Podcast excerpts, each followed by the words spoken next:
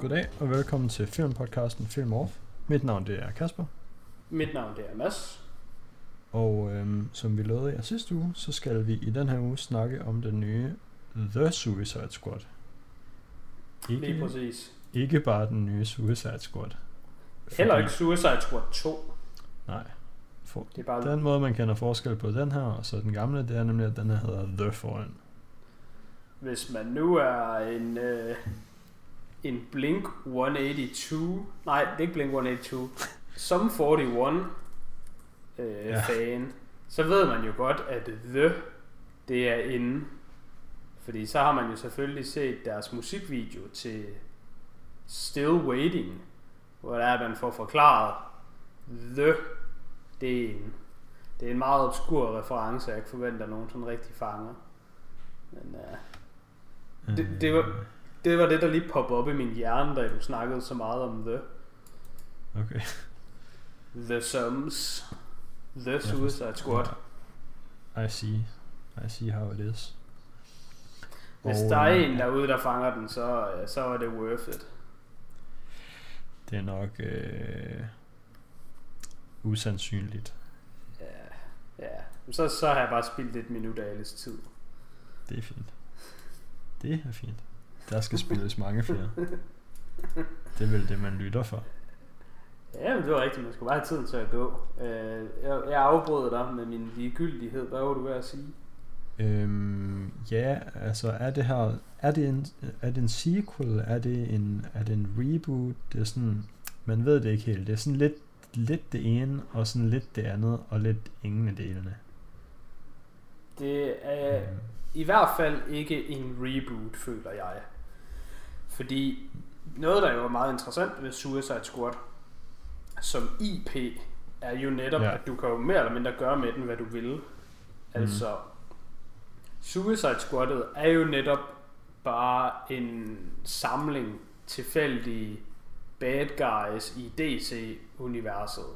Ja. Så øh, sådan selve præmissen gør jo bare, at medmindre det er, medmindre det er det samme hold, eller der er en eller anden form for kontinuitet fra øh, mission til mission, så vil jeg våge påstå, at alle Suicide Squad film og tegnefilm, de er aldrig reboots, så de er aldrig 1, 2 og 3. Altså de eksisterer bare uafhængigt af hinanden. Hvis ikke de refererer til noget, der er sket tidligere eller senere, man kan måske ikke lige referere til noget, der er sket senere, så noget, der er sket tidligere, så, så continuity-mæssigt er der ikke rigtig noget. Nej, men der er så, altså der er jo så alligevel lidt, fordi ham der Captain Boomerang, han er jo med i begge, og han dør i begge. Så hvis det her bare skulle være en sequel, så kan han ikke være i live i den her. Så det bliver sat op, som om den her foregår efter, men så er der alligevel sådan lidt rebooted elementer i den. Ja, det er selvfølgelig rigtigt, det kan man sige, men, men ja, det, det, Ja, det er ikke noget, der er vigtigt, det er bare sådan, nej, men det er heller ikke, de- fordi det er vigtigt. De Det er kører fordi- lidt fast and loose med, om det er en sequel eller en reboot. Ja, men, men jeg tror, det er måske også fordi, det er jo fordi det er en live action, at man har de her tanker over hovedet, fordi hvis det bare var en tegnefilm, altså i tegnefilmsuniverset, der går man ikke lige så meget op i, om ting er en reboot, eller en 1, 2 eller 3. Altså skal man så også sige sådan, der er jo også nogen, der sådan dør, eller måske ikke dør, så bliver de fanget i tegnefilmene, men altså så kommer der Ja. bare en ny tegnefilm senere, hvor Men- nu, men- jo, nu er Jokeren ja. ikke fanget længere. Er, er det sådan en reboot eller en 2, Ja, eller er det før Men det er jo så også fordi, fanget? at den måde både... Altså Marvel har selvfølgelig etableret den måde at gøre det på, men DC har jo prøvet at følge trop med at have sådan et samlet cinematic universe, hvor det hele sådan ligesom hænger sammen, så man ved, hvad der skete i sidste film, når man går ind og ser en ny. Ja, lige præcis. Og altså, hvis det er sådan en verden, vi er ude i, så er der jo netop en eller anden form for, for rød tråd. Altså, der er, jo en, der er jo ligesom en tidslinje, de skal følge. Men, og, med og den her er jo ting. lidt på tidslinjen, fordi den foregår jo for eksempel efter Harley Quinn har slået op med Joker. Ja, jamen det er sandt, men altså, som du siger, hvis, hvis Boomerang, han er med i begge, og han dør i begge, så, så kan det jo kun være en reboot. Ja. Men jeg, men jeg tror, altså... Jeg tror Ja. ja. bare, det er James Gunn, der har sagt, kan vi lige have ham med igen for bare fuck med folk, fordi... Øh, Ja. Spoiler alert, han dør... Okay, det har jeg allerede sagt. Han dør jo bare igen. Ja, altså... Ja, jeg, jeg har slet ikke set den som en reboot, eller en tour, eller en, en prequel, eller noget som helst. Jeg har bare set den som sin egen. Altså præcis Ja. ja. som man vil se tegnefilm. Ja, bare og det sådan. kan man også sagtens. Det, det gør ikke noget at se den sådan. Nej. Men det er bare sjovt nok lige at tænke på, hvordan det hænger sammen. Ja, det er rigtigt. Altså, men i, i tegnefilm, der er det jo også bare sådan, at der altså Harley Quinn, hun er med i den ene, og hun er også med i den anden. Altså hvis man ser Suicide Squad tegnefilm, Ja. ja. så er det heller ikke, øh, altså det er ikke alle karakterer, der går igen hver gang. Øh, der er nogen, der, altså ofte er Harley Quinn med. Øh, Ja. Men det er ikke altid, at det er de samme, der er med. Så, så det føles bare som sådan nogle, nogle, nogle særskilte. Bare sådan Ja, ja, det er jo det samme med alle, med alle sådan nogle squads. Der er også forskellige medlemmer med i Justice League igennem tiden og sådan noget. Ja. Øh, men ja, du fik snakket om, det var øh, James Gunn, der har instrueret og skrevet den her. Det er det nemlig. I, øhm, jeg tror det var i 2018, der var der jo lige nogen, der valgte at grave nogle ting op, han havde skrevet på Twitter for sådan 10 år siden. Og øh, på grund af det, så valgte den øh, person, der var chef for Disney på det tidspunkt, bare at fyre ham fra de Marvel-projekter, han nu engang var med til at arbejde på. Og så på sådan to dage eller sådan noget, så havde DC lige været sådan, fucking swoop ham op, og bare sige, de, han, han fik at vide, du må lave en film for os med hvilken som helst øh, superhelte franchise, whatever vi ejer. Øh, og så valgte han selv, at han ville lave øh, den her med de øh, superhelte skråstreger skurke, der nogle gange er med i den. Ja, okay. Det er faktisk lidt interessant. Det vidste jeg ikke, at det var, at det var sådan. Altså han kunne bare have, han kunne bare have sagt, jeg vil lave Batman-film. Ja.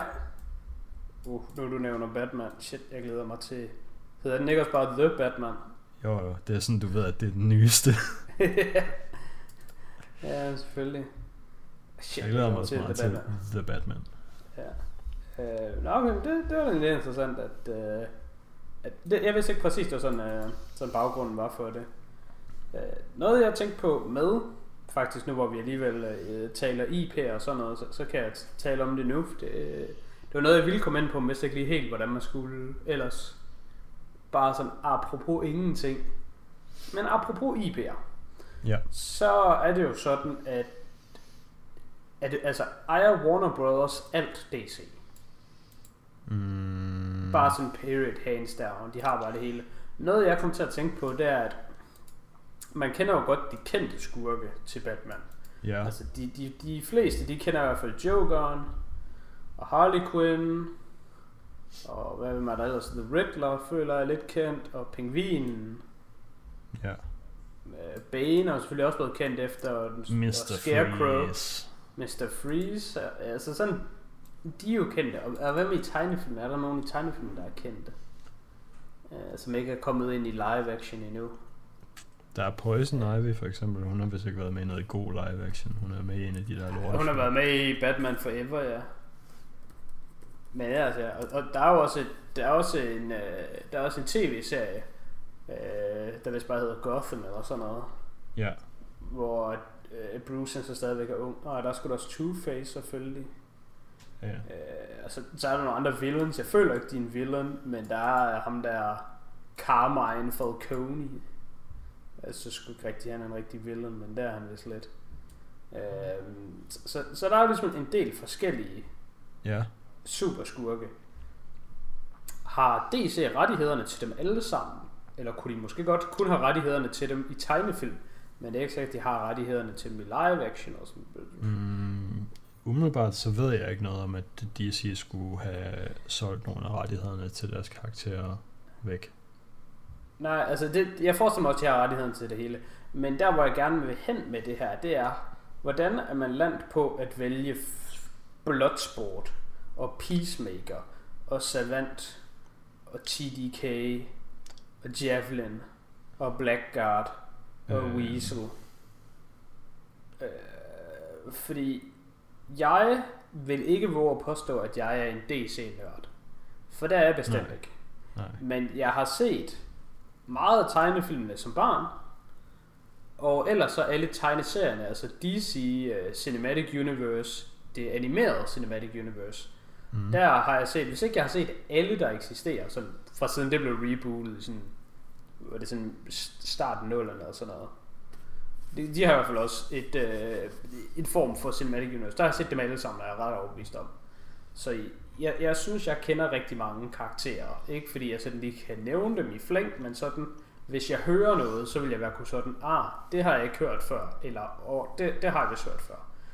Jeg har ja. aldrig nogensinde hørt om Peacemaker før, føler jeg. Eller Savant. Nej. Eller ved ikke, om-. Altså, jeg ved ikke, om alle sammen er eksisterende karakterer. Nej, men det er med også, altså jeg ved kraftigt ikke, hvem Javelin er. Overhovedet. Øh, men altså, man kan da lige prøve at slå... Og det, det undrede mig bare. Det undrede mig bare sådan, øh, hvor jeg nemlig tænkte, altså, de, de kan jo også bare finde på nogen. Altså, Pol, Pol, Polka Dot Guy. Ja, altså, det har jeg aldrig nogensinde hørt om. Aldrig nogensinde hørt om Polka Dot. altså jeg tror måske, nogle af dem er nye-ish. Nej, okay. Øh, TDK fandtes i hvert fald i forvejen. Han, er, han hed bare, han plejer at hedde øh, Arm Fall Off Boy, eller Splitter. I'm fall off, boy. Ja, okay. Men han er sgu bare fra 89, Arm Fall Off Boy. Ja. Ja, altså det, det er jo også det, jeg forestiller mig. Jeg forestiller mig jo, at de alle sammen er sådan Ja, rigtige, hvis man vi skal lige sige tage- det. vi kan lige slå Polka Dot Man op. Ja, han er sgu også bare old. Han er fra 62, Polka Dot Man. Jamen, han ville også slå mig som en, der var gammel. Altså, det er, det er sgu en, Ja. en, en gammel. En, en, det, altså, det er jo ligesom Captain Boomerang. Altså, han er jo kraftedeme sådan svag, hvis man tager altså, tegnefilmene. Der, der er jo nok nogen, der... Øh, altså hvis, hvis James Gunn ikke har kendt alt det her på det tidspunkt, han valgte at skulle instruere filmen, så er der måske nogen, der sådan er det ved jeg ikke, karakterkonsulent eller sådan et eller andet for DC, der ved alle deres characters, og så kommer James Ja, Gunn og siger, jeg skal bruge nogle fucking shitters, der ikke har været med i nogle andre film. Og så siger de, okay, hvad med um, Arms Fall Off Guy? Og så siger James Gunn, okay, det lyder fucking dumt det der, kan vi kalde ham noget andet? Ja, ja, det er også sådan, jeg tror, det er. Og altså, jeg ved sgu ikke helt, hvordan jeg har det med det. Jeg, jeg, jeg synes, det føles lidt som om, altså, det, det er jo en IP Suicide Squad. Ja, Jeg, jeg, jeg synes bare, den bliver lidt behandlet, som om, at den ikke er sådan en rigtig IP, fordi de bare sådan, åh oh, okay, nu fører vi bare lige en masse guys inden der, der ikke er nogen, der kender. Så, så føles det, altså, det føles bare lidt hjemmebrygget. ja. Og det... Men altså, Det- jeg tror måske også, det er, en, det er en stor del af grunden til, at James Gunn valgte at gerne ville lave netop den her film. Ja, det ja men fordi, det er så det jo kunne han slippe afsted med det. Ja, jeg, jeg synes i hvert fald bare, at det var sådan lidt... Øh, Det kunne godt være, hvis han siger, okay, jeg vil lave den her film med, med Batman, og på et tidspunkt, så skal han bare slå sådan 40 uskyldige mennesker ihjel. Så kan det godt være, at de siger sådan, uh, hold up, ja, det skal vi ikke lige bede om, at Batman gør. Ja. Men, men kan Peacemaker gøre det? You bet. Jeg kan se ind under øh, cast og credits, der kan jeg se Sean Gunn, han er credited som Weasel. Og, Yes. Cal- og Calendar Man. Øh, jeg vidste godt, at Sean Gunn han var Weasel, fordi det, det, det skal han jo være. Ja, men, det, men, det, det um, gættede jeg også allerede inden, sådan lige da jeg så karakteren. sekundet jeg så, så Weasel, sådan jeg, det er fucking øh, hans bror. Jeg kunne ikke huske, hvad han hedder, men jeg vidste bare, det der, det er fucking hans bror. Øh, men hvem er? Nå, nu ved jeg, hvem der er Calendar Man. Okay. Øh, jeg trykker lige på, på det inde på IMDb. Kan du huske der i sådan, hvor øh, Polka Dot Guy, Polka Dot Man, han kommer ud, og så er der en, der råber til ham. Han råber, nu læser jeg bare citatet. Hey Polka Dot Man, I was hoping you'd entertain my kid's birthday party, you fucking pussy. det, er der en, det er der en, der råber til ham ind i fængslet. Og, Ja. og det er det eneste, man ser ham, og det er det, det, er det eneste, han overhovedet er med i filmen. Okay. Men han er åbenbart, han, han er, er calendar man, han krediteret som. Okay. Og grunden til, at jeg lige nævner det, det er, fordi jeg har lige set uh, The Long Halloween part 1 og 2. Ja. øh, som er en øh, ny DC animationsfilm. Ja. Og der er, Calen- der er Calendar Man nemlig med, og jeg har aldrig fucking i mit liv hørt om Calendar Man. Hvad kan Men nu- nu... man? Det, det, det ved jeg ikke. Altså, i, han kan noget med datoer, I guess. Altså, i, i The Long Halloween, så er han bare en, der er i fængsel. Og så tager Batman hen og spørger sådan, hey Calendar Man, kan du ikke lige hjælpe mig med de her datoer? Jeg, jeg kan ikke. Jeg kan ikke finde ud af datoer. Mm. Så hjælper han ham sådan lidt med, øh, hvem der er, er The Holiday Killer. Uh, The Holiday, Holiday Killer har jeg heller aldrig hørt om. Det eneste, som jeg har hørt om The Holiday Killer, det var dengang Batman uh, Dark Knight Rises, den var i produktion. Så uh, kan jeg huske, der var nogle rygter om, at uh, Joseph Gordon-Levitt, han var blevet castet til filmen, og at folk de havde der var nogle rygter om, at han skulle være uh, The Holiday Killer. Så dengang læste jeg lidt om det. Men Mm. det var han jo så obviously ikke. Men i hvert fald, jeg, jeg synes bare, der er, der er virkelig mange karakterer med, som, Ja. øh, som jeg, jeg er overbevist om er rigtige. Men de føltes ikke rigtige. Jeg synes ikke, der var nogen som helst, der føltes som rigtige karakterer. Altså udover Harley Quinn. Og det, og det var ikke, det var ikke fordi, det var skidt. Men jeg, jeg, jeg tror, at de gik, er gået glip af nogle free points. Øh, Jeg tror, det havde været federe, hvis der havde været noget mere genkendelighed. Men det kan godt Ja. være, at du har ret i det der med, at det skal bare være nogle shitters, man kan behandle, som man vil. Altså, en ting, øh, der blev lavet om ret sent i udviklingen af den her film, det var, at øh, øh, Will Smiths Death, Deadshot blev skrevet om til Bloodsport, som er spillet af Idris Elba. Øh, Ja. Det var faktisk i lang tid meningen, at Will Smith skulle komme tilbage øh, i rollen som Deadshot, som han spiller i den første film. Øh, Okay. og bare være næsten den samme karakter, som Idris Elba er i den her film. Ja. Øh, jeg ved ikke, om Deadshot er en mere rec- er, er recognizable nok til, at det ville give lidt point i din bog. Og det ville det. Og det ville det af to grunde. Altså for det første, så vil jeg sige, at Deadshot er mere recognizable end Bloodsport. Ja. Men det er han jo også bare mere, fordi han har været med i etteren. Så det, det skaber trods alt noget... Altså det skaber selvfølgelig også noget continuity, men det skaber også sådan noget... Altså, altså hvis, du, hvis du gerne vil sådan føre dig frem på, at du har en IP, så bliver du også nødt til at sørge for, at din IP er stærk. Og det Ja. føler jeg bare ikke, at Suicide Squad er. Altså, øh, øh, apropos James Gunn, så synes jeg, Suicide Squad er meget sammenlignelig med Guardians of the Galaxy. Altså, hvis, Ja. du snak, hvis du snakker med folk i dag, så vil de jo være, åh, oh, Guardians of the Galaxy. Det da- det da dem, der er Marvel. Det da- det da de der fucking ude i rummet. Det sgu da, Mm. sgu da fucking, det er da Guardians, come on. Ja. Alle ved sgu da, at Marvel, den hedder Su- Iron Man, Super, Super, nej, oh, ikke, men den hedder i hvert fald, altså, jeg er stensikker på, at folk, de vil tale for deres syge moster, om at, ah, Guardians of the Galaxy, mig og dem, de går sgu da way back. Jeg har fucking aldrig hørt om Guardians of the Galaxy i mit liv, inden, Nej, men- var det i 2014, den kom frem? Ja. Eller hvornår Altså, det var? Folk glemmer, at fucking Iron Man var no-name shitter i 2008. Altså, Ja, altså, jeg, jeg, I jeg skal ikke komme og bilde mig ind, at I ikke ved, hvem at fucking...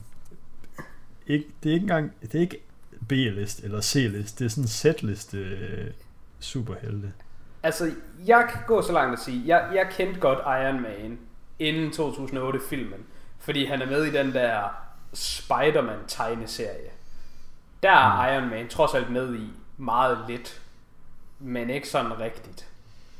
Øh, altså, jeg giver dig ret. Altså, Iron Man, han er jo en fucking set-liste celebrity.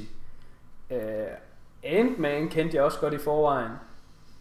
Ant-Man føler jeg var inde der, og Hulk, Ja, Thor, Hulk, men Hulk havde jo haft film har, også. har film sådan, ja. Men Iron Man er en total, han har jo bare ikke været noget. Og nu er jeg, jeg vil ved med, at der vil være mange folk, der bare har indoktrineret sig selv, bare til, åh, jeg har altid Iron Man. Øh, øh, Du, du have ringet til mig i 2005, og jeg have skrevet under på, at det var Tony Stark. Øh, sådan har jeg det nemlig med Guardians of the Galaxy, men fordi de er blevet integreret så godt ind i Marvel-universet, og det ligesom er sådan er gået igen, nu er det som om, at de bare er en etableret del af scenen. Altså, mm. jeg føler, at øh, Marvel, det kan godt være, at de ejede IP til Guardians of the Galaxy, men det er jo fuldstændig ligegyldigt. Altså, de, de kunne lige så godt bare have, have ejet et eller andet, øh, altså, noget luft ude i Atlanten. Altså, det er jo fuldstændig ligegyldigt, det de ejede, men de har så gjort det til noget. Ja. Og det er jo også det, jeg forestiller mig, at det er meningen, det skal gøres med Suicide Squad, men det, det synes jeg bare ikke sådan rigtigt, det er gjort til. Øhm, Nej. al- altså, den var lidt, øh, altså sådan i, sådan i, in terms of at være en, en superheltefilm, synes jeg ikke rigtigt, at den var det. Er, er måske mere det, jeg sådan var min følelse. Øh, så det Mm. gjorde også, at øh, jeg synes, der var, der var øh, en, en, en kort periode af filmen, hvor den blev meget en øh, Harley Quinn fokuseret film. Ja. Øh, det, den, den Men- passage synes jeg føltes lidt off, hvis jeg skulle være ærlig. Den, den Altså føltes det, er som om- jo, det føles jo som om, at dem, der bestemmer over den slags ting ved DC, de prøver at sætte det op, sådan at uh, Margaret Robbie's Harley Quinn, hun skal være sådan et af deres helt store box office draws, og når man får at vide, at hun er med i noget, så skal man være sådan, wow, det skal jeg fucking ind der. Hun er også det, altså hun er det eneste rigtige gennemgående element. Ja. Øhm, fra den her Suicide Squad til den tidligere Suicide Squad. Suicide Squad. Der er, også, der er også Joel Kinnaman, men han var basically ikke med i etteren. Altså han var med, men hans karakter var fucking ligegyldig. Han er så mere med i den her, det er jeg ret glad for. Fordi ham kan jeg godt lide. Ja, jeg, jeg kan også ret godt lide ham. Øh, og synes, at for, for mig, hvor åndssvagt den lyder, så synes jeg faktisk, han er lidt et draw for mig. Jeg synes, han er... Øh, Nå, Altså, altså, de- det er han også for mig, men ham er der sgu ikke nogen, der ved med. har, altså, jeg har set ham i... Øh. Jeg har set ham i Altered Carbon sæson 1, og jeg synes, han er fucking god. Og så har jeg set ham i øh, House of Cards, hvor jeg også synes, han er virkelig god. Mm. Så øh, han er sgu meget god. Margaret Robbie er selvfølgelig også rigtig god. Hun er, hun er sgu en, øh, en god frækkert til at være Harley Quinn. Øh, jeg, jeg, jeg kan godt sådan se sådan lidt, at, at Harley Quinn, synes jeg et eller andet sted er castet. Nej, hvad hedder det? Margaret Robbies Harley Quinn, synes jeg er castet lige så godt til at være, hvad Robert Downey Jr. er for Iron Man. Altså, jeg, jeg synes virkelig, at jeg kan godt se ideen bagved, at Margaret Robbies Harley Quinn, det, det skal være den der Tony Starks, uh, Robert Downey Jr.'s Iron Man.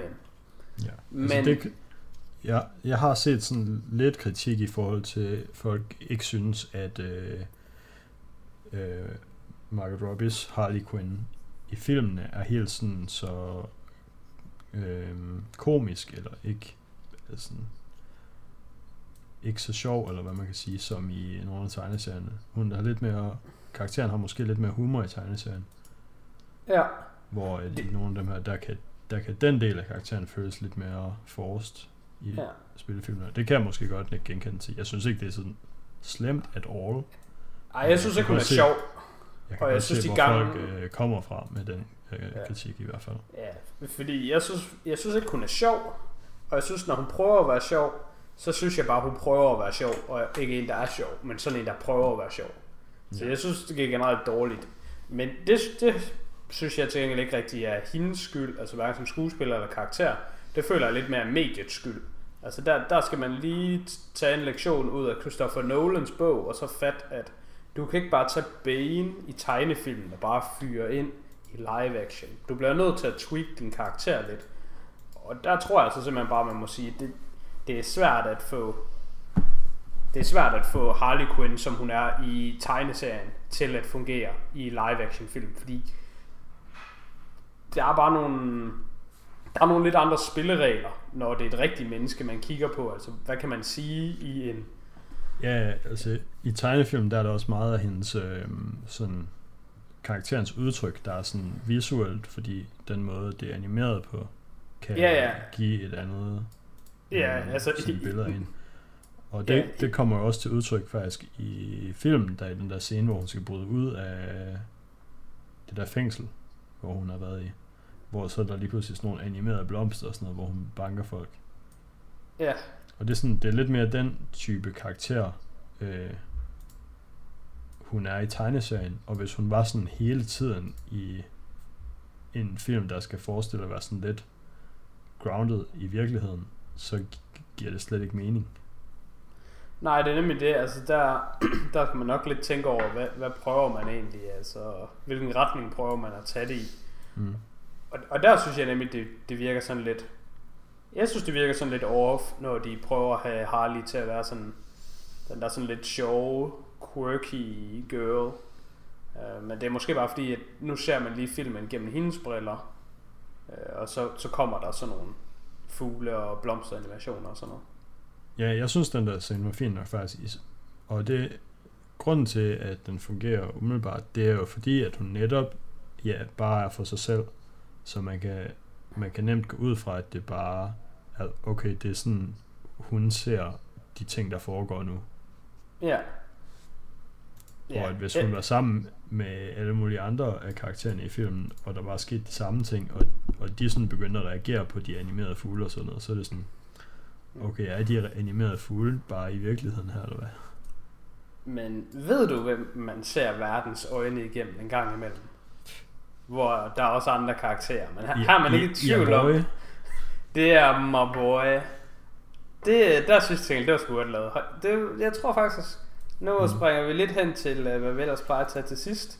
Men øh, det, det, jeg tror faktisk, det er highlight of the movie for mig. Mm. Jeg synes, det var, det var rent faktisk sjovt. Hver gang man så øh, Polka Dot Man. Altså for det første, så tror jeg også, han bare han havde den absolut bedste linje i hele filmen, hvor han sagde sådan, I don't like to kill people. But then I think about my mom, and then I kill everybody. Det synes jeg, det var sådan fucking sjovt sagt, og virkelig sjovt leveret. Og så når man engang imellem ser verden fra hans perspektiv, hvor at man bare sådan ser hans mor, og det er bare hans Mhm. mors hoved, der bare er på alting. Ja. Det, jeg synes, det mindede rigtig meget om en af de der, nu går vi virkelig tilbage til OG memes, nu er vi tilbage i de tidlige 10'er mig Meyer. Men der, der jeg, ved, jeg ved ikke, hvad en template hedder, det kan være, du ved det. Men man ser et billede, det kan være et klassebillede eller gruppebillede, et eller andet billede, hvor der måske er otte forskellige personer. Og så er der Mm. en, der laver et eller andet mærkeligt ansigt. Og så ser man bare, så ser man det hele zoomet ud udefra, og så zoomer man lige lidt mere ind, og så zoomer man lige lidt mere ind, og så zoomer man lige helt ind og har et close-up af et mærkeligt ansigt. Og så ser man hele billedet igen, hvor alle har det samme ansigt. Yes. Det er dem, fucking sjovt. dem har jeg photoshoppet nogle af i min tid. de er fucking sjove, synes jeg. Og det var sådan lidt den vibe, jeg fik her i. Jeg synes virkelig, det var sjovt, når man lige så, at det bare var hans mor, der bare var dem alle sammen. Mm. Ja, så det kan jo nok i virkeligheden godt fungere. Var bare det, Han, sige. Han har også øh, han har nogle andre sådan rimelig underspillede replikker øh, tidligere i filmen, tror jeg. Der er på et tidspunkt, hvor han bare straight up siger til Harley Quinn, at det er ham, der er the crazy one in the group. Nå, ja, Og det er der sådan, er, er det godt nok hende, du siger det til? ja, og, så, det, og så er der også på et tidspunkt, hvor øh, det er et eller andet med, at, øh, at de bare tager ud afsted på den her mission for at dø, og så siger han sådan et eller andet med, så får han jo, hvad han gerne vil have.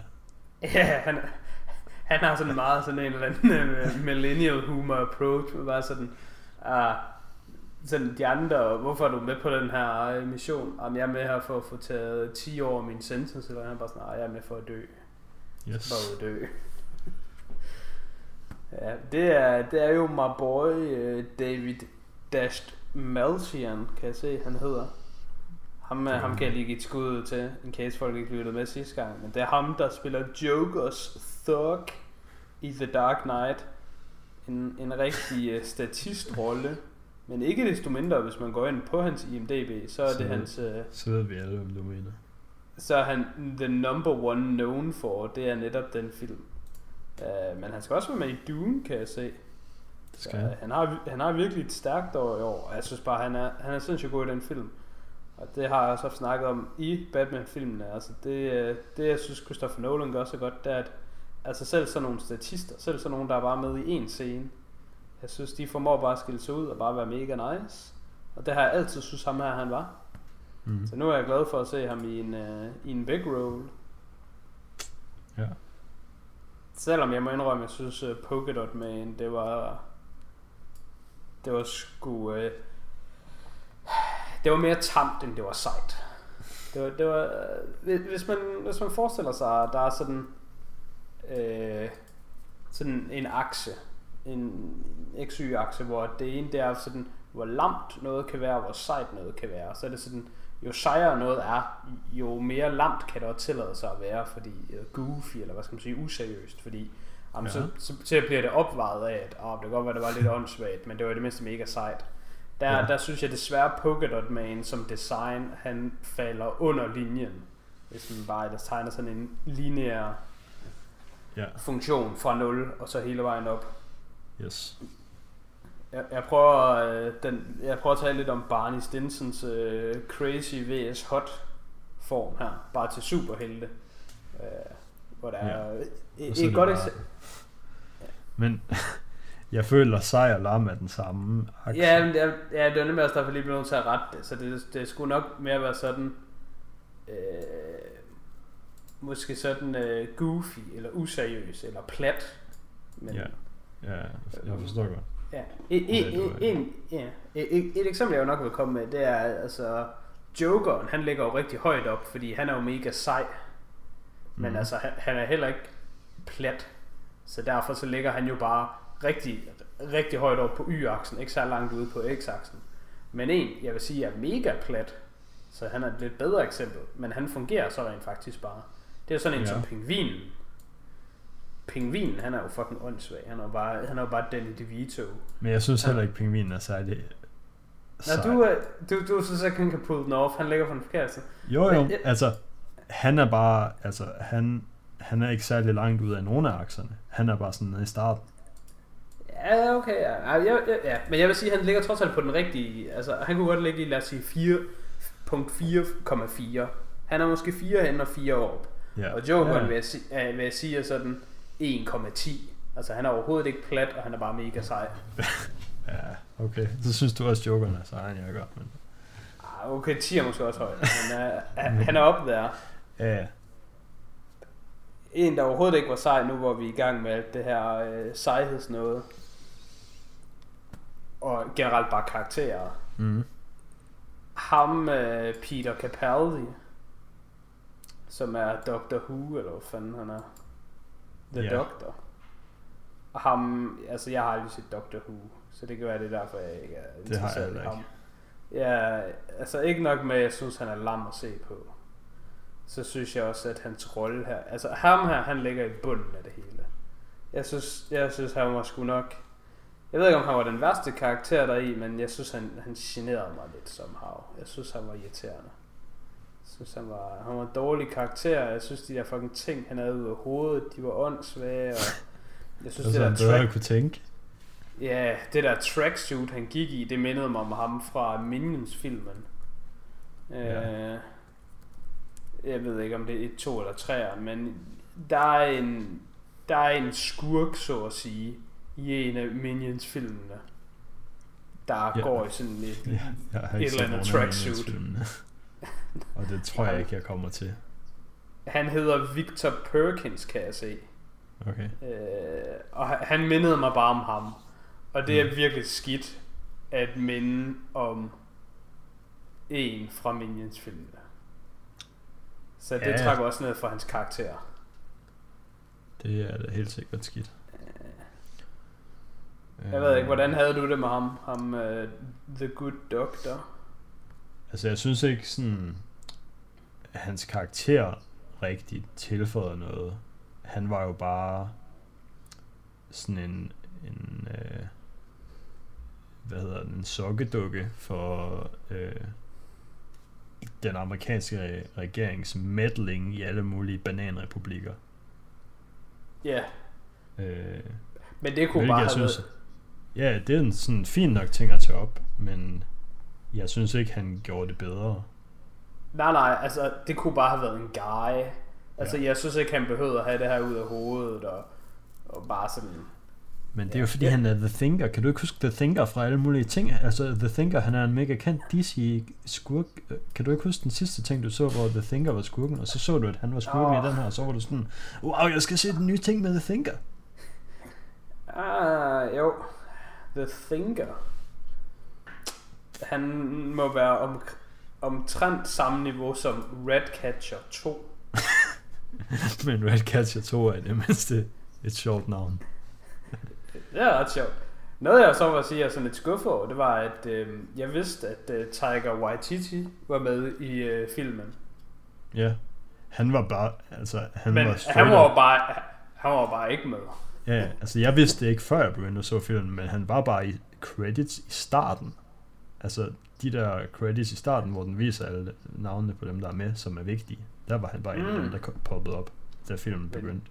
Altså, hvis, hvis Redcatcher 2 er en hovedperson, Ja, hvor vigtig er Redcatcher 1 så ikke lige? Det kan du jo Præcis. sige dig selv. Øhm, Ja, det, det må jeg sige, det var jeg lidt skuffet over. Øh, fordi han er sgu fed nok. ja det er da altid træls, når der er en, man godt kan lide, der er med i noget, og så er de bare ikke med særlig meget. Jeg synes også, Nathan Fillion, Nathan Fillion er mega fed, men så var han bare Så var han The bare... Detachable Kid, som var lam og døde instantly. Ja, altså det er også, altså humoren har i, jeg kan jo ikke tillade mig at sige, at den var dårlig, fordi det, altså det er, er humor nogen, nogensinde dårligt. Men der var sgu ikke lige helt noget for mig. Jeg synes den der Nathan Fillion scene, hvor han skulle være The Detachable Kid, og han så tog hans arme af, og hans arme de sådan fløj, og det var sådan mega Ja. langsomt, og så, så stod han sådan og klappede folk i hovedet, og sådan Ja. gav dem sådan nogle slaskede lusinger og sådan noget. ja. Jeg kunne, godt, jeg kunne godt mærke, at det var meningen, at den scene, der skulle du sidde og slå dig på lårene og grine, og var sådan, Øj kæft mand, så troede du lige, der ville ske noget mega sejt, men så skete der noget mega langt, men Altså, så fordi der... du troede, at det skulle være sejt, Ja. Så blev du bare mega sådan uh, subverted expectations. Der havde jeg lidt den der oplevelse, som du tit snakker om, du godt kan lide, hvor at der er noget, man ser, og så er det lamt, og så lige bagefter, så får man at vide, åh, oh, det var faktisk ikke lamt alligevel, fordi da jeg så den scene første gang, eller jeg har kun set den en gang, men da den scene kom op, der tænkte jeg også, fuck var det lamt, at de ikke bare fucking skyder ham i armene, der hænger, de skyder i de der arme, der bare hænger ud foran dem, og sådan giver dem lusinger. Og så yeah. klipper man sådan væk fra ham, og så er der nogle andre, der slår sig lidt, og det går dårligt. Og så klipper man tilbage til ham, og så står de bare og fucking plukker ham i armen. og det var sådan, yes, okay, tak, det kan jeg godt appreciate. Nå, men det synes jeg nemlig også var fedt. Jeg synes nemlig, at det var fedt, at det var bare sådan, at... Altså, fordi det, det virker lidt som om de der soldater, der stod og fik sådan nogle slaskede lusinger, og de bare var sådan sådan, okay, øh, jeg lader lige være med at gøre noget nu, sådan at ham her med lorte superpowers, han kan vinde over mig. Men mm. det er jo meningen, de bare skulle slagte ham. Så det var selvfølgelig fint, de gjorde det. Men jeg synes sådan selve sådan setup'et til den, der hvor de sådan, armene flyver mega langsomt og sådan noget. Det, Ja. det kan også være, det var mit read, der er forkert. Jeg, jeg synes bare, mit indtryk var, at det skulle være en grinerens scene. Og, og problemet var bare, at præmissen var jo, at det skulle være lamt. Så, så det var det jo bare. Men det var super sjovt, da han bare blev slagtet. Der var jeg enig. Der var sådan, det var super sjovt måske. Relativt til, hvad der skete før. Det var fedt, han blev slagtet. Det var god justice. Mm. Uh, uh, nu vi taler om alt det der i starten, der, hvad der ikke var god justice, det var, at uh, Michael Brooker, der er savant, hvad savant Ja. så nu engang overhovedet kan, hvad kunne han? Han var god til at kaste bolde, eller hvad var han? Øh, Var han god til at sigte, eller hvad kunne han? ja, det virkede som sådan noget i den stil. Jeg kan da lige finde ud af det. Nå, i, I hvert fald ham. Han, øh, det, var, det var synd, han døde. Men det var nok netop, fordi det var Michael Brooker, og ham kan man jo godt lide. Så der Ja. synes jeg, der så, ej, det skulle da Michael skulle da, han var sgu da mega nice. Og så, så dør han bare på sådan en mega fesen måde. Der var jeg sådan helt, øh, sige, nærmest, jeg var nærmest sådan lidt ked af det, da han døde. Altså ham, øh, ham havde man ret meget sympati for, at han døde, og følte ikke rigtigt, han havde da ikke rigtig fortjent at dø der, synes jeg. Det var da sådan lidt synd for ham, altså. Hvorfor skulle han dø? Øh, og det tror jeg, det har nok lænt sig rigtig meget op af, at det var Michael Rooker. Fordi hvis det bare havde været en anden guy i den rolle, så har man nok bare været ligeglad med ham. Nå, der, jeg synes faktisk, det var fint nok, han døde, fordi han var jo bare... Altså, han var jo bare en... En taber, der var bange.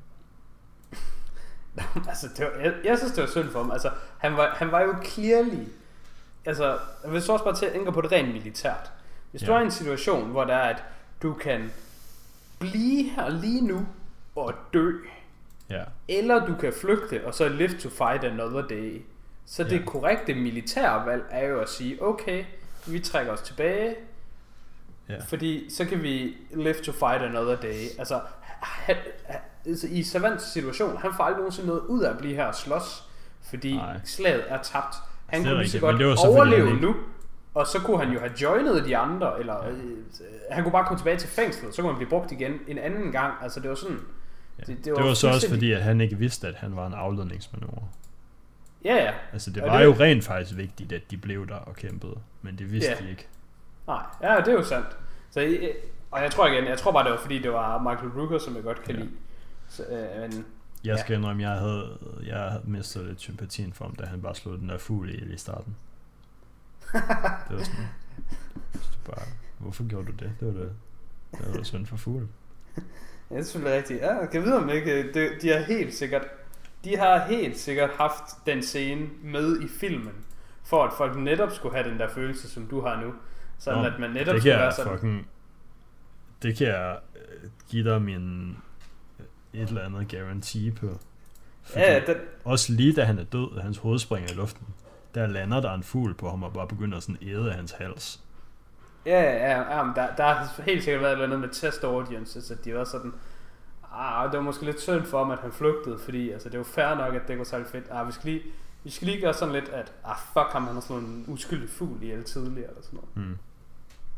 Hvem er Mongol? Jeg kan se, der er en, der hedder Mongol, der var med. Mongol. Ja. Altså en skuespiller, eller er det en karakter? Nej, ka- karakteren hedder Mongol. Skuespilleren hedder Mailing NG. Hmm. Det, Hun- det ved jeg ikke. Nej, det ved jeg heller ikke. Jeg kan sgu ikke huske, hvem fanden Mongol var. Nå, er det hende, der... Jo, okay. Hun er også med i starten, så det er fordi, hun bare dør med det samme. Det er hende, der er sådan en kvinde, men sådan... Nå, ja, det er hende, der er sådan lille og orange. Ja, ja okay, fair nok. Nå. Vi skal selvfølgelig ikke bruge for meget tid på alle de karakterer, der er med, fordi der, der er mange. Det, det, det kan vi da godt. Det, Ja, ja, nu, tænker jeg, nu, nu kunne vi måske også lige komme lidt videre. Vi kunne, uh, vi kunne komme over til nogle af dem, man, man gider at snakke om. det er rigtigt. The, the good ones. Ja, vi har snakket lidt om uh, Margaret Robbie, om Joel, Ja. uh, lidt om Idris Elba. Jeg synes faktisk, jeg synes, at for mig der er Idris Elba, det er bare en upgrade til Will Smith. Ja, Uh, jeg tror, Det han. for, Det- for general audiences, der vil de hellere have Will Smith, men jeg vil sgu hellere have Idris Elba. altså, jeg, jeg vil sige, at det ikke er en upgrade. Men det er også et, et, en unfair sammenligning, fordi Idris Elba synes jeg ikke er en upgrade, fordi det var Will Smith, der var der før. Havde det været den anden vej rundt, havde det været Idris Elba, der var i etteren, og det så var Will Smith, der var kommet ind og være nu, så havde jeg også synes, det var skidt. Mm. Jeg synes bare, det er ærgerligt, at der ikke kunne have været noget mere continuity imellem nogle flere karakterer, end kun Margaret Robbie. Øh, og især når de gør det på den her måde, hvor det er sådan, okay, jamen så bliver Deadshot, han bliver til Bloodsport. Og Ja, men jeg tror, jeg tror netop, det var fordi, at Will Smith han droppede ud af filmen. Jeg tror, det var Ja. sådan u, u, øh, unintentional. ja, men, men i filmen er det jo også bare præcis samme karakter. Altså hans, hans Ja, men det var, evner- det var derfor, de havde, de havde, hele scriptet var lavet, basically. Øh, Ja. så, der, så den karakter skulle jo være en karakter, der kunne cirka de ting. Ja, Fordi ellers Ja, så ja. var vi nødt til at skrive en hel masse ting om. Ja, ja. Men altså, selv, og, og det, det beviser jo bare sådan lidt det, jeg siger, at, at mm, jeg ved sgu ikke, om Bloodsport er en rigtig DC-karakter. Det kan jo fint være. Men selv hvis han ikke var det, så kunne de jo bare opfinde ham. Altså, det er jo ikke Ja. særlig svært at komme på de her slags karakterer. Altså, Polka Dot Man, hvis han tager 5 minutter med at komme på, altså, så har du brugt for lang tid på at opfinde ham. Ja, altså, du, altså, du, det, det blev også sådan pointeret i starten, hvor øh, Amanda Waller, Viola Davis karakter, hende der sådan er lederen af Suicide Squad, som også er en af de karakterer, der går igen mellem de to film. Øh, hun prøver at rekruttere Idris Elba, og så siger hun sådan noget, Each of you have been selected for your particular individual skills. mm, Og, så, og så siger hun, øh, så introducerer hun ham til en eller anden, han kan have sådan god til våben, og han er god til at slås og sådan noget. ja, det er og så så- John Cena. Nej, nej, men Idris Elba bliver øh, introduceret med præcis de ord først, og så yes. to minutter senere, da hun skal introducere John Cena's karakter til Idris Elba, så siger hun bare præcis det samme. Ja. ja. det var selvfølgelig meget sjovt. Men det var sådan lidt, sådan lidt on the nose. Jeg synes til gengæld, at John Cena's uh, Peacemaker. Jeg synes, han var... Jeg synes, jeg synes John Cena, han var fin heri. Mm. Det, uh, jeg ved ikke, om jeg har Men- set John, John Cena i noget, hvor at jeg synes, han var fin. Men her i der var han fin. Men uh, you're in luck så, fordi han får en spin-off-serie. Ja, den ser jeg nok ikke baseret på, at jeg synes, han var fin. Men jeg ved, jeg vil ikke se nogen spin-off for nogen som helst i den her... Øh, i, i Men den de her laver, de, laver, de laver den til dig. De har hørt, at du sagde, at han var fin. Han var fin, og så er det sådan, shit man, hvis han er fin, så, så, så, så skal han i hvert fald have. Jeg, jeg tror, jeg passer, men altså, jeg vil også have passet på en Margaret Robbie joke, og nej, det, jeg vil nok, jeg vil nok se, nu kan jeg jo sige noget, så vi er alligevel også alligevel tre kvarter inde nu, så nu skal der til at komme nogle flere ting på menuen. Ja. Øh, jeg synes, at det var en skam, at Jared Leto's Joker ikke var med. Og jeg ved ikke, hvordan han skulle være med. Vi kan bare sige, at han kunne bare have været med i The Main Squad. Jeg synes, Jared Leto's Joker er fed og fortjener en reboot. Han fortjener mere end The Sun. Jared Leto's Joker er fed. Og altså, det, vil synes jeg gerne- ikke. Det synes jeg, det synes jeg aldrig, Jared Leto's Joker er. Ja. Jeg tror, Jared Leto kunne være en udmærket Joker, men der findes ikke noget Jared Leto-content, hvor at han ikke er lort. Fordi Øhm, nu alt ta- Jared Leto jeg Joker-content øh, er elendigt skrevet. Ja, men nu taler jeg også bare ud fra costume design nu t- og karakterdesign. Altså, vi har set mange forskellige joker. Der har været uh, Heath Ledgers joker, og der har været hvad fanden hedder den, Jack Nicholsons joker. Jeg synes, lige ud over det der damaged i panden, som selvfølgelig var idiotisk fundet på, så synes jeg, den der gangster joker, som uh, jeg føler var, hi, uh, det var uh, Jared Leto's take på det, den, det synes jeg var ret fedt. Øh, Jeg synes, øh, jeg synes godt, det går med. Og jeg synes også, jeg synes sgu Harley Quinn, hun er meget overvurderet. Øh, jeg har det sgu rigtig meget med Harley Quinn, som om det er meningen, hun skal være Iron Man, og folk skal bare, kom nu man, det skulle da DC's Iron Man. Mm. Men det føler jeg sgu ikke Harley Quinn er. Harley Quinn er et sidekick.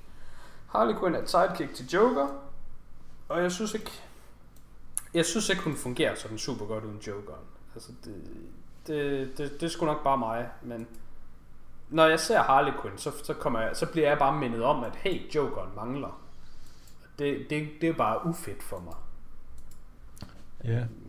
Jeg synes, Så- hun, jeg synes, det har været rigtigt tidligere, at hun har fungeret dårligt. Men jeg ved ikke, om det har haft noget at gøre med, om Jokeren har været til stede eller ej.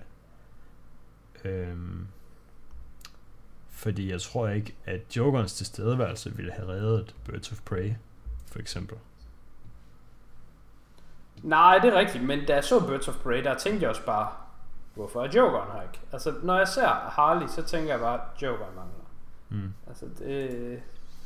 Noget, øh, det jeg nemlig vil komme ind på, det er, at jeg synes, hvis nu man skal sammenligne de to Suicide Squad filmer, det er ikke sikkert, man skal det, men det har jeg tænkt mig at gøre, så, øhm, Svært så, synes, så synes jeg faktisk ikke, at der er den helt store forskel experience-wise for mig, da jeg så den. Øhm, jeg kunne forestille mig, at det er en lidt upopulær holdning, fordi jeg, jeg tror, at den nye The Suicide Squad, den er generelt velmodtaget, og den gamle, den ved jeg, at folk ikke kan lide. Øh, men for mig, der synes jeg faktisk bare, at den nye The Suicide Squad, den var, den var mere flad. Mm. Den var mere bare sådan generelt ok hele vejen igennem. Men den havde aldrig rigtig sådan noget, nogle highlights, eller den havde aldrig rigtig noget, jeg synes, der var sådan super fedt, eller noget, der sådan dragede mig ind i den, eller noget, hvor jeg tænkte, wow, okay, det her, det, det slaps. Øhm, jeg synes sgu hele tiden, den lå og wavede sådan mellem 6 ud af 10, plus minus 1. Altså, jeg var, jeg var sådan oprigtigt i tvivl om, hvorvidt jeg ville egentlig give The Suicide Squad 5 ud af 10, eller 6 ud af 10. Ikke? Jeg tror, en lav skal. Jeg, jeg tror, at jeg måske er lidt lavere på den end dig. Hvor Jeg synes, den var meget god. Men øh, altså, jeg kan også... Øh, jeg er ret høj på James Gunns sådan humor. Øh, den originale Guardians har jeg ret højt i mine øhm, sådan Marvel ratings. Ja, altså Øh. humor er, er også bare svært at beskrive i den her kontekst, fordi der var ikke rigtig på noget tidspunkt, jeg sådan grinede eller sådan havde det sjovt. Andet end sådan, var sådan lidt sådan shrug på skulderen sådan, ja okay, men fint, fint. Mm. Øh, altså den, den sjoveste scene i filmen, føler jeg, øh, Ja. bør være, altså den jeg tror de fleste vil synes var en sjov, så den, der var skilt ud for mig, det var der, hvor de skulle ind i den der camp, og de bare gik og slog fucking mange mennesker ihjel.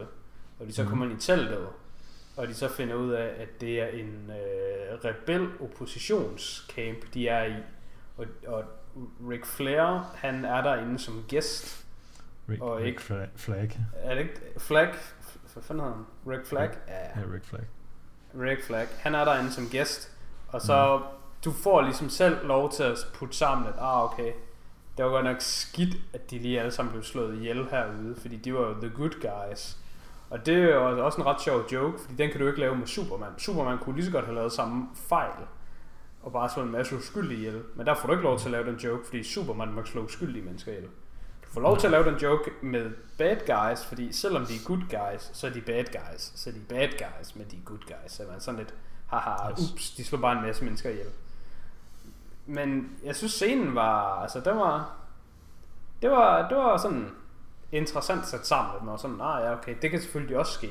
Altså man får lov til at se sådan den anden side af mønten, lidt ligesom, hvis du bare så en Superman-film, og Superman han bare sådan smadreløs ind i Metropolis med en eller anden alien, og så halvvejs igennem kampscenen, så stopper den del af filmen bare, og så paner vi bare over til nogle uskyldige mennesker, der bor i et højhus, hvor halvdelen af filmen bare er slået ihjel, og den anden halvdel, de bare sådan græder og har det dårligt, og så følger man bare deres liv resten af tiden. Altså nu får du lov til at se, den del af film får man jo aldrig at se i superheltefilm.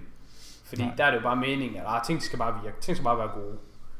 Men det får man lidt et indblik i her i Suicide Squad. Det er rigtigt. Og det synes jeg også er ret interessant. Men altså sådan sjovt synes jeg dog ikke, det var. Jeg tror, jeg havde... Altså, nu kan jeg ikke lige huske nogle specifikke scener. Jeg så den i biografen, så det er ikke fordi, jeg sådan lige har kunnet sidde og sappe rundt i den.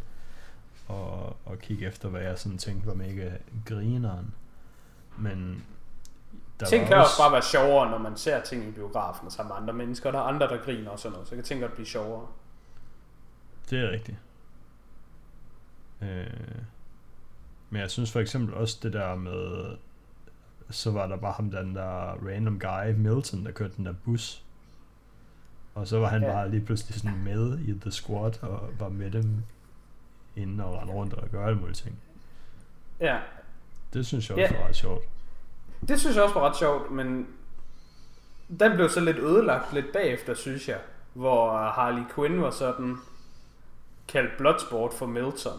Og så var sådan, ah kom nu, vi har lige snakket om for tre timer siden, at du var Milton. Og så var sådan, nej, Mhm. nej det, det var ikke sjovt.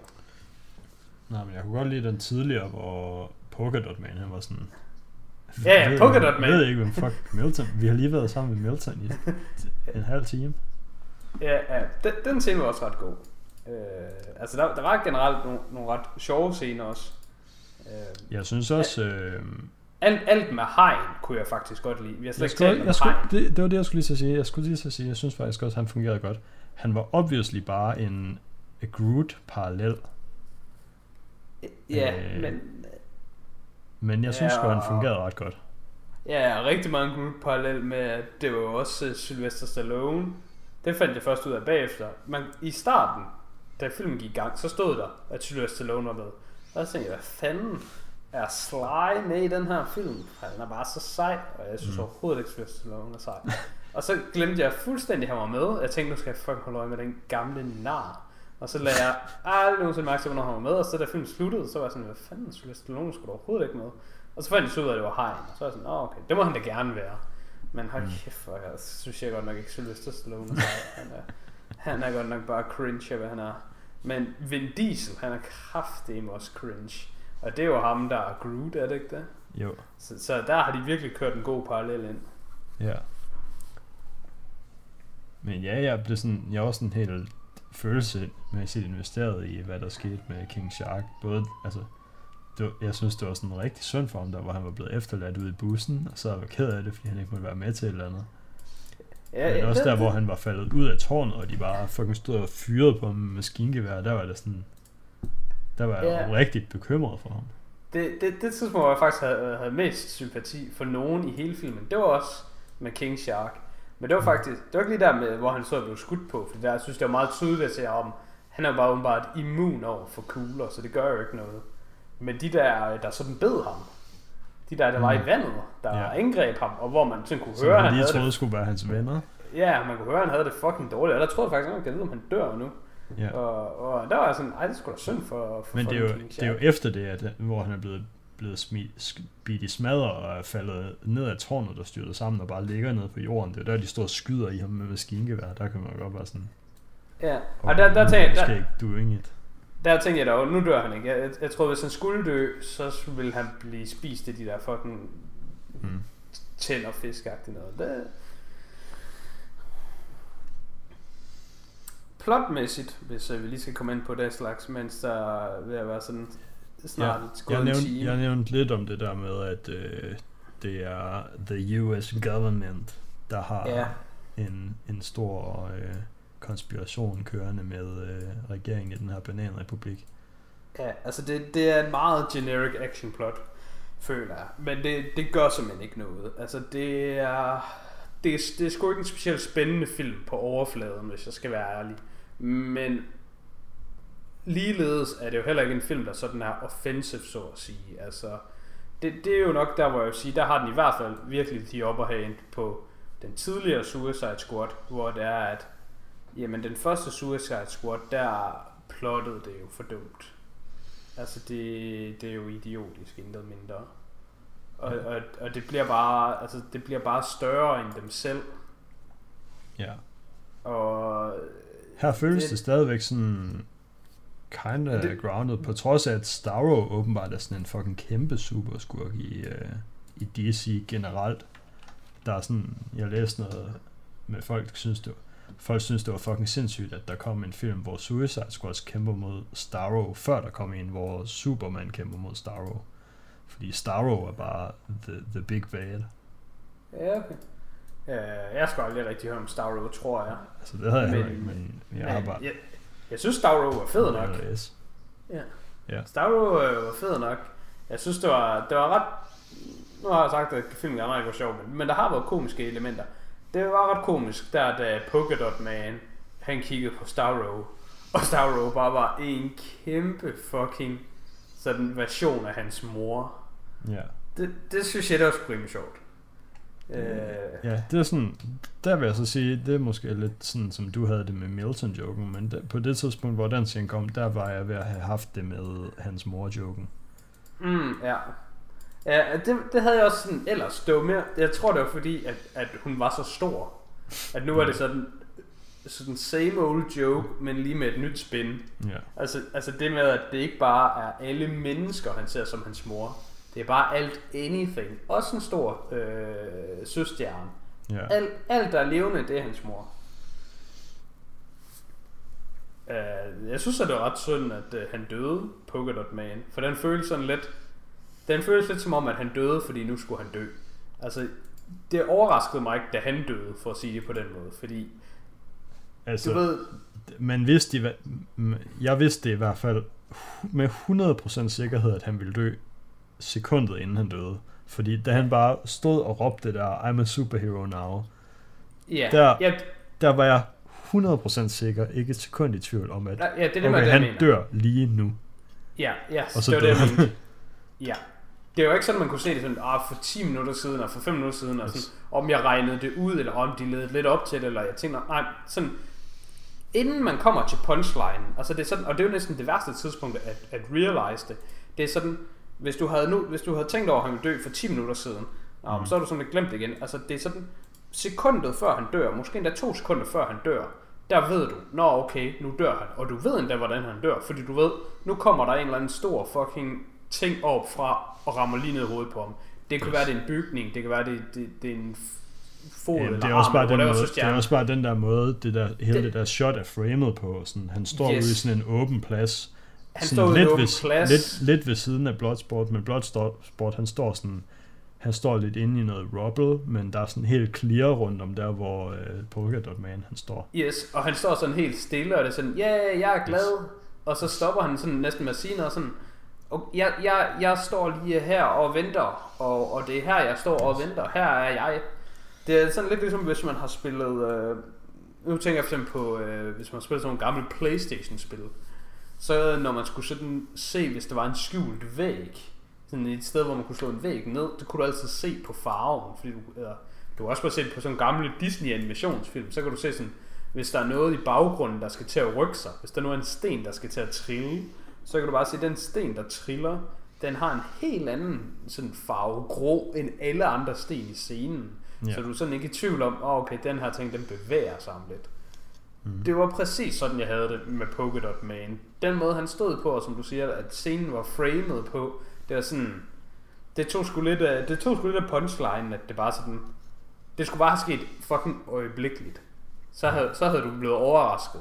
På den her måde, der sad du sådan lidt og ventede på, nej, få nu det der i hovedet, vi ved, du får i hovedet.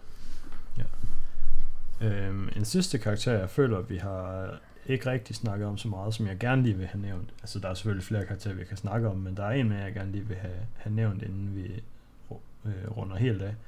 Og det er Daniela Melchior, jeg ved ikke, hvordan man udtaler det, Melchior, øh, Mhm. som spiller Ratcatcher 2.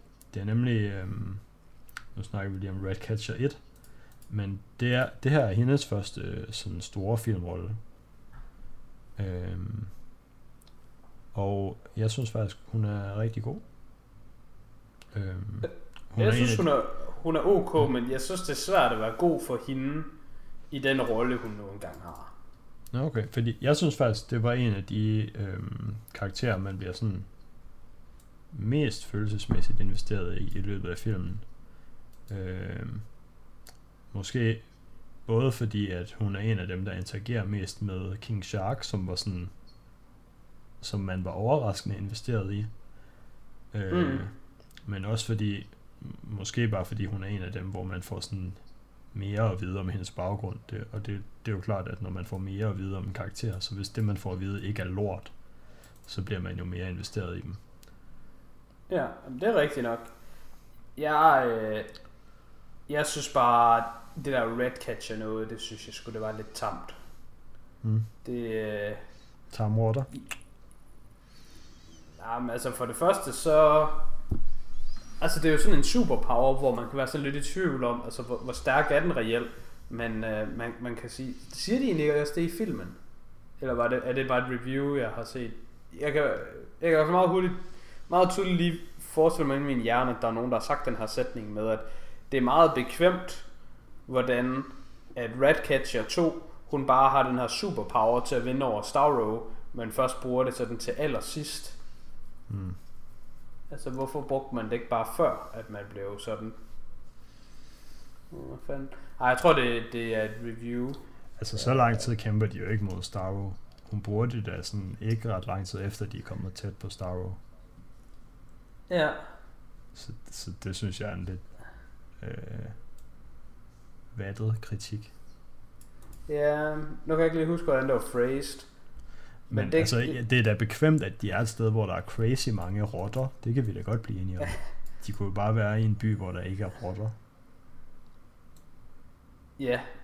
Ja, når, Det ved jeg ikke, om man kan. Der er sikkert rotter i alle byer, men jeg tror da, der vil være færre rotter, hvis de gjorde det her i København, end hvis de gør det i en eller anden by, i, hvor de nu er. Ja, ja, jeg ved faktisk ikke, om rotter. Men der er en ting, altså, man skal ikke undervurdere rotter. Det, det, det gør jeg bestemt heller ikke.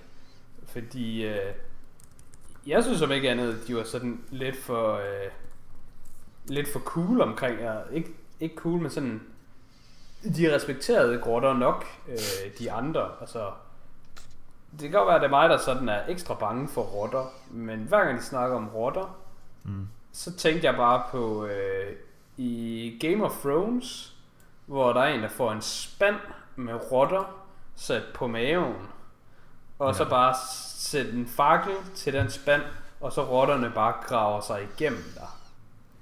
Så jeg synes, at rotter de er sådan meget spooky.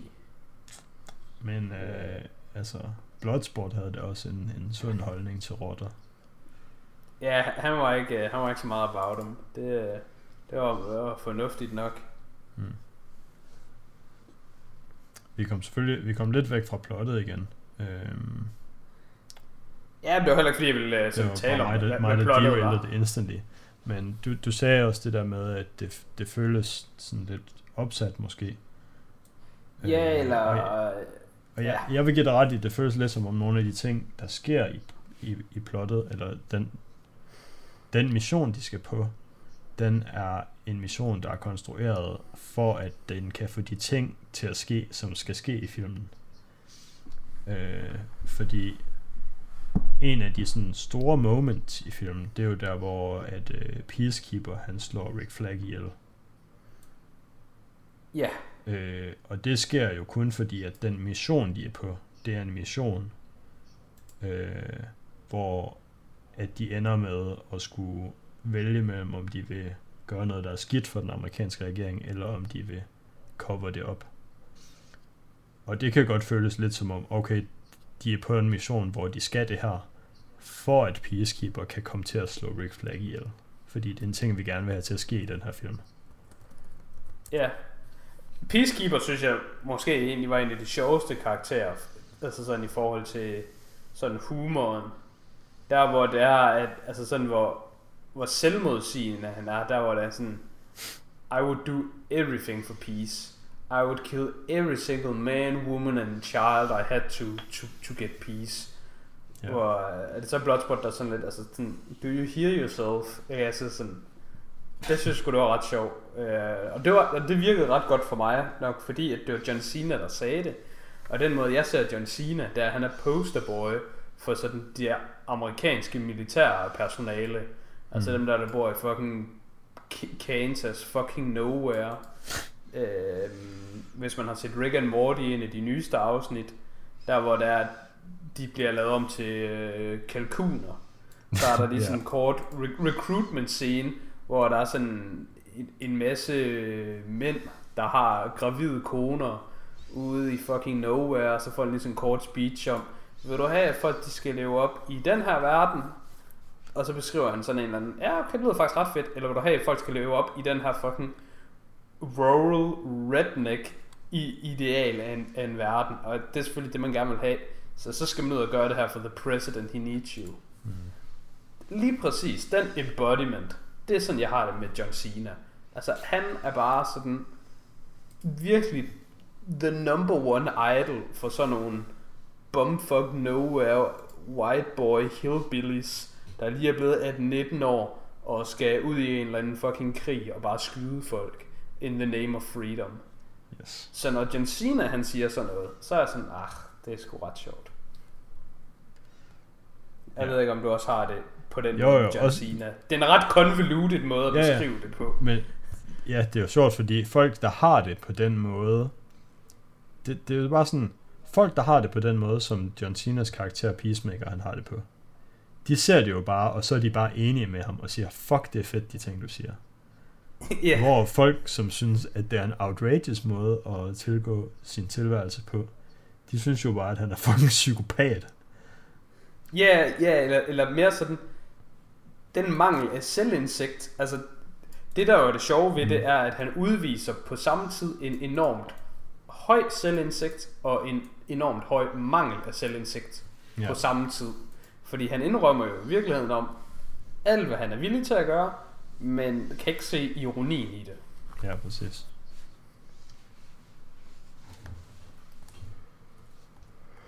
Øh, men jeg prøvede lige at sidde og bladre lidt rundt. Jeg tænkte måske, om det var den Suicide Squad pitch meeting, hvor det var det med Redcatcher blev nævnt. Men mm. øh, jeg kunne ikke lige sådan finde det, mens jeg bare lige sådan hurtigt så lige øh, Nej. prøvede at, at, at, at hoppe hen til. Så, så må det bare være fra, fra din hukommelse, det kommer. Nej, nej, jeg ved, det kommer fra et sted. Men øh, Nå ja, men ellers så var det jo også fra din, så var det jo ikke fra din hukommelse, så var det jo fra din fantasi måske.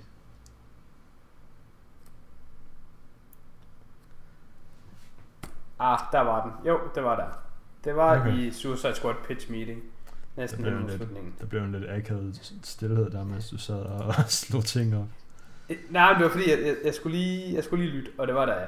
Og Okay. det, det, okay. det, der er problemet ved det, og det var måske ikke helt timingmæssigt problemet.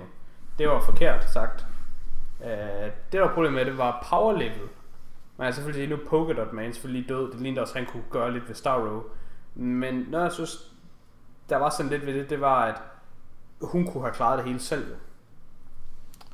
Øh, altså, hvis, hvis hun er så stærk, som hun er her, hvorfor kunne hun ikke bare have, altså hun kunne have klaret alt, føler jeg. Det var sådan lidt ligesom i den anden Suicide Squad, hvor det er, at man tænker, hvorfor er det egentlig, at vi har alle mulige fucking tosser med? Altså, hvad er det lige præcis, vi skal bruge Captain Boomerang, eller Deadshot, eller Harley Quinn?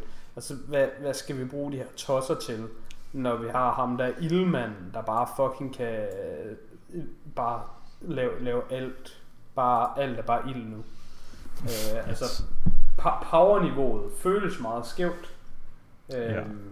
Fordi i den der øh, final showdown, der er i etteren, altså er det ikke, så vidt jeg husker, at de ikke var alle sammen pathetic, og så er der ham der ildmanden, der bare er kan Jo, bare, men det er noget med ham der Ilman, der skal der gøres et eller andet for sådan at lave ham til.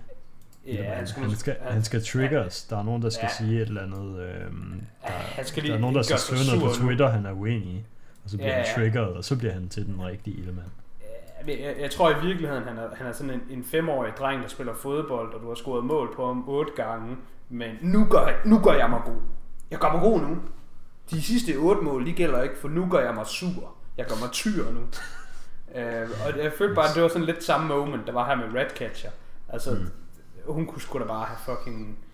Altså, hvis man skal ned den der kort til Maltese, hvorfor, hvorfor har de ikke... Altså, hvorfor vinder hun ikke bare over alle i hele verden med hendes rotter? Altså, hvis hun kan vinde over Starro, der angiveligvis er en Thanos-level threat i DC, men, altså, hvor, hvorfor, hvorfor...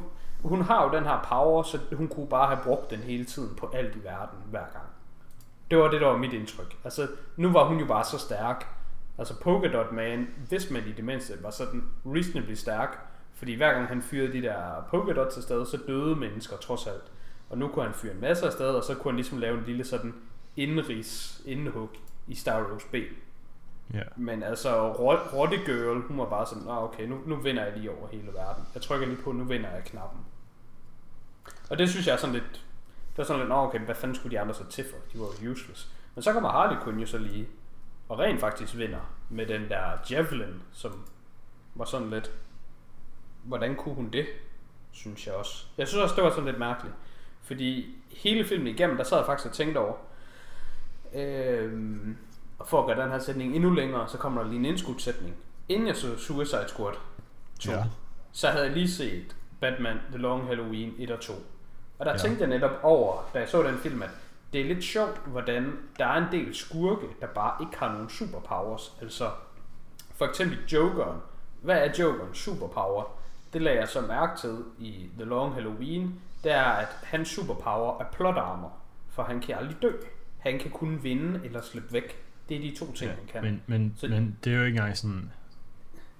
Har han overhovedet rigtig plot armor? Er det ikke bare fordi, han altid kæmper mod Batman, og Batman kan ikke slå folk ihjel? Nej, nej.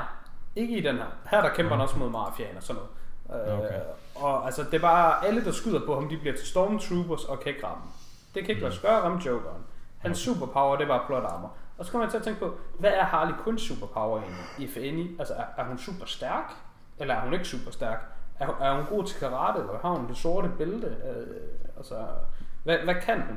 Nu er vi lidt tilbage til samme kritik nemlig, som jeg havde med Black Widow. Altså, det kan godt være, at Scarlett Johansson, hun er super trænet. Men altså, jeg er sådan lidt i tvivl om, altså, kan Scarlett Johansson overhovedet tage mig i en kamp? Altså, hun er jo bare en lille pige på 60 kilo, så altså, hvad kan hun gøre? Men hun kan sikkert godt messe en eller anden op. Der er, altså nu, nu bliver den der klassiske sådan amatør, der sidder og ser fodbold, og så sådan, nej, jeg kunne sgu da have gjort det bedre selv. Men netop med Harley Quinn, der er jeg faktisk oprigtigt i tvivl om, altså har hun en superpower? Er hun sådan lidt en metahuman? Kan hun noget? Er hun stærk? Nej. For det tror jeg nemlig ikke, hun kan. Jeg har aldrig fået indtrykket af, at hun kunne. Men jeg ved ikke, om det er bare mig, der tager fejl. Altså, hun er jo hun er jo god til at slås, men det er jo nok ikke en superkraft. Det er især ikke en superkraft, hvis du bare er en lille pige, fordi der er altså meget reelt, altså hun kan jo aldrig nogen, altså Peacemaker, nu tager vi bare John Cena. Ja. Hvis Peacemaker og Harley Quinn de skulle slås, så føler jeg, at Peacemaker vil vinde på 8.000 forskellige måder. Nå, Fordi altså, for det så første- vil det jo bare være den der scene, som der er med King Shark, hvor han rykker en soldat midt over. Det Ja. vil John Cena jo bare gøre ved Margot Robbie. Ja, det vil John Cena gøre med Margot Robbie, men hvordan vil Peacemaker gøre det ved Harley Quinn? Vil det bare være sådan det samme, for det burde det være, synes jeg. Fordi Peacemaker er også sat op til at være super stærk og god til at slås, og også god til at sigte og skyde. Så han vil både vinde over hende i nærkamp og i sådan gunfight. Men det tror jeg han vil i virkeligheden. Men hun er jo også god til at skyde. Ja, hun er også god til at skyde, men altså, hun er jo ikke lige... Jeg har aldrig indtrykket af, at Harley Quinn er lige så god til at skyde som Bloodsport og Peacemaker. Det er ligesom deres thing. Så det Ja. må de være bedre til end hende. Er hun bedre til at slås end dem? I don't know. Selv hvis hun er, så vejer hun 60 kilo, og John Cena er sådan 120 kilos muskler, eller eller noget vanvittigt. Så han vil jo bare flække hende fuldstændig.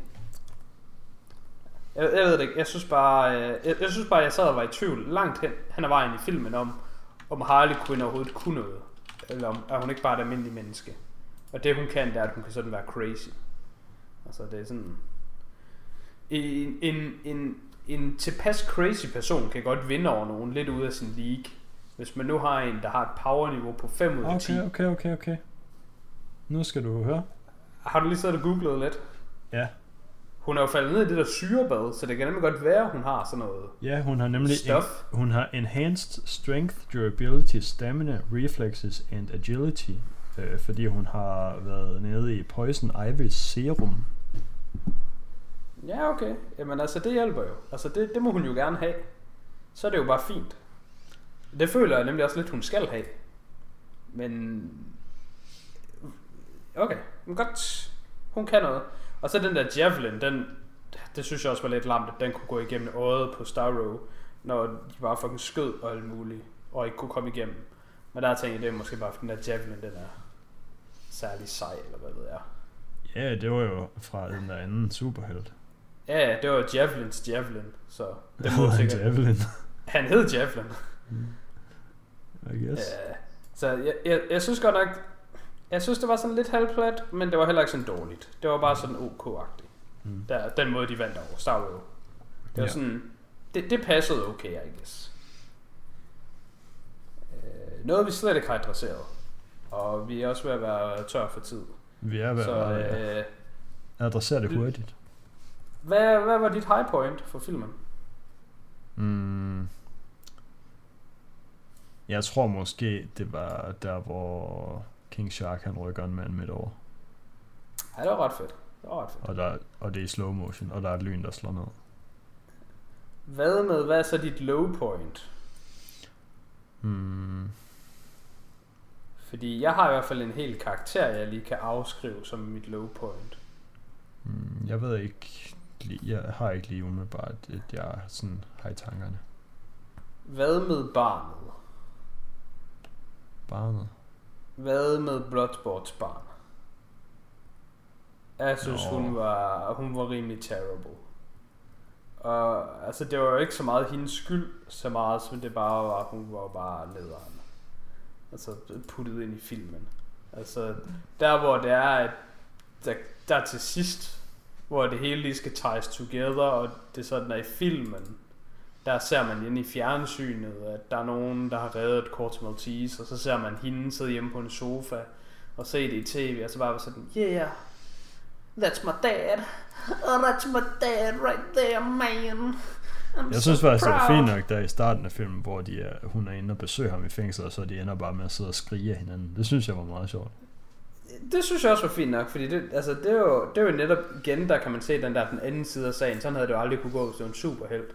Hmm. Men altså, i den scene, der sad jeg bare og tænkte, "Hold kæft, hende her barnet, hun skal da godt hun er bare, hun er bare for nederen. Og alt hvad Idris Elba siger, han er bare sådan, han har bare ret. Altså, jeg ved ikke, jeg synes den der scene der til sidst, hvor hun bare sidder sådan, oh my dad, that's my goddamn dad. Den synes jeg bare, den, den føles sådan lidt plat.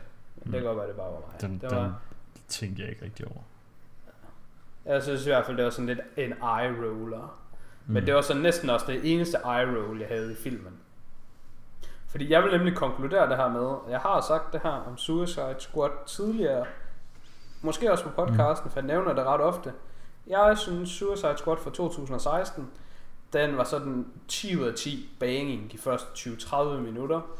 Og den, den Men var virkelig var den, en. Det var den ikke.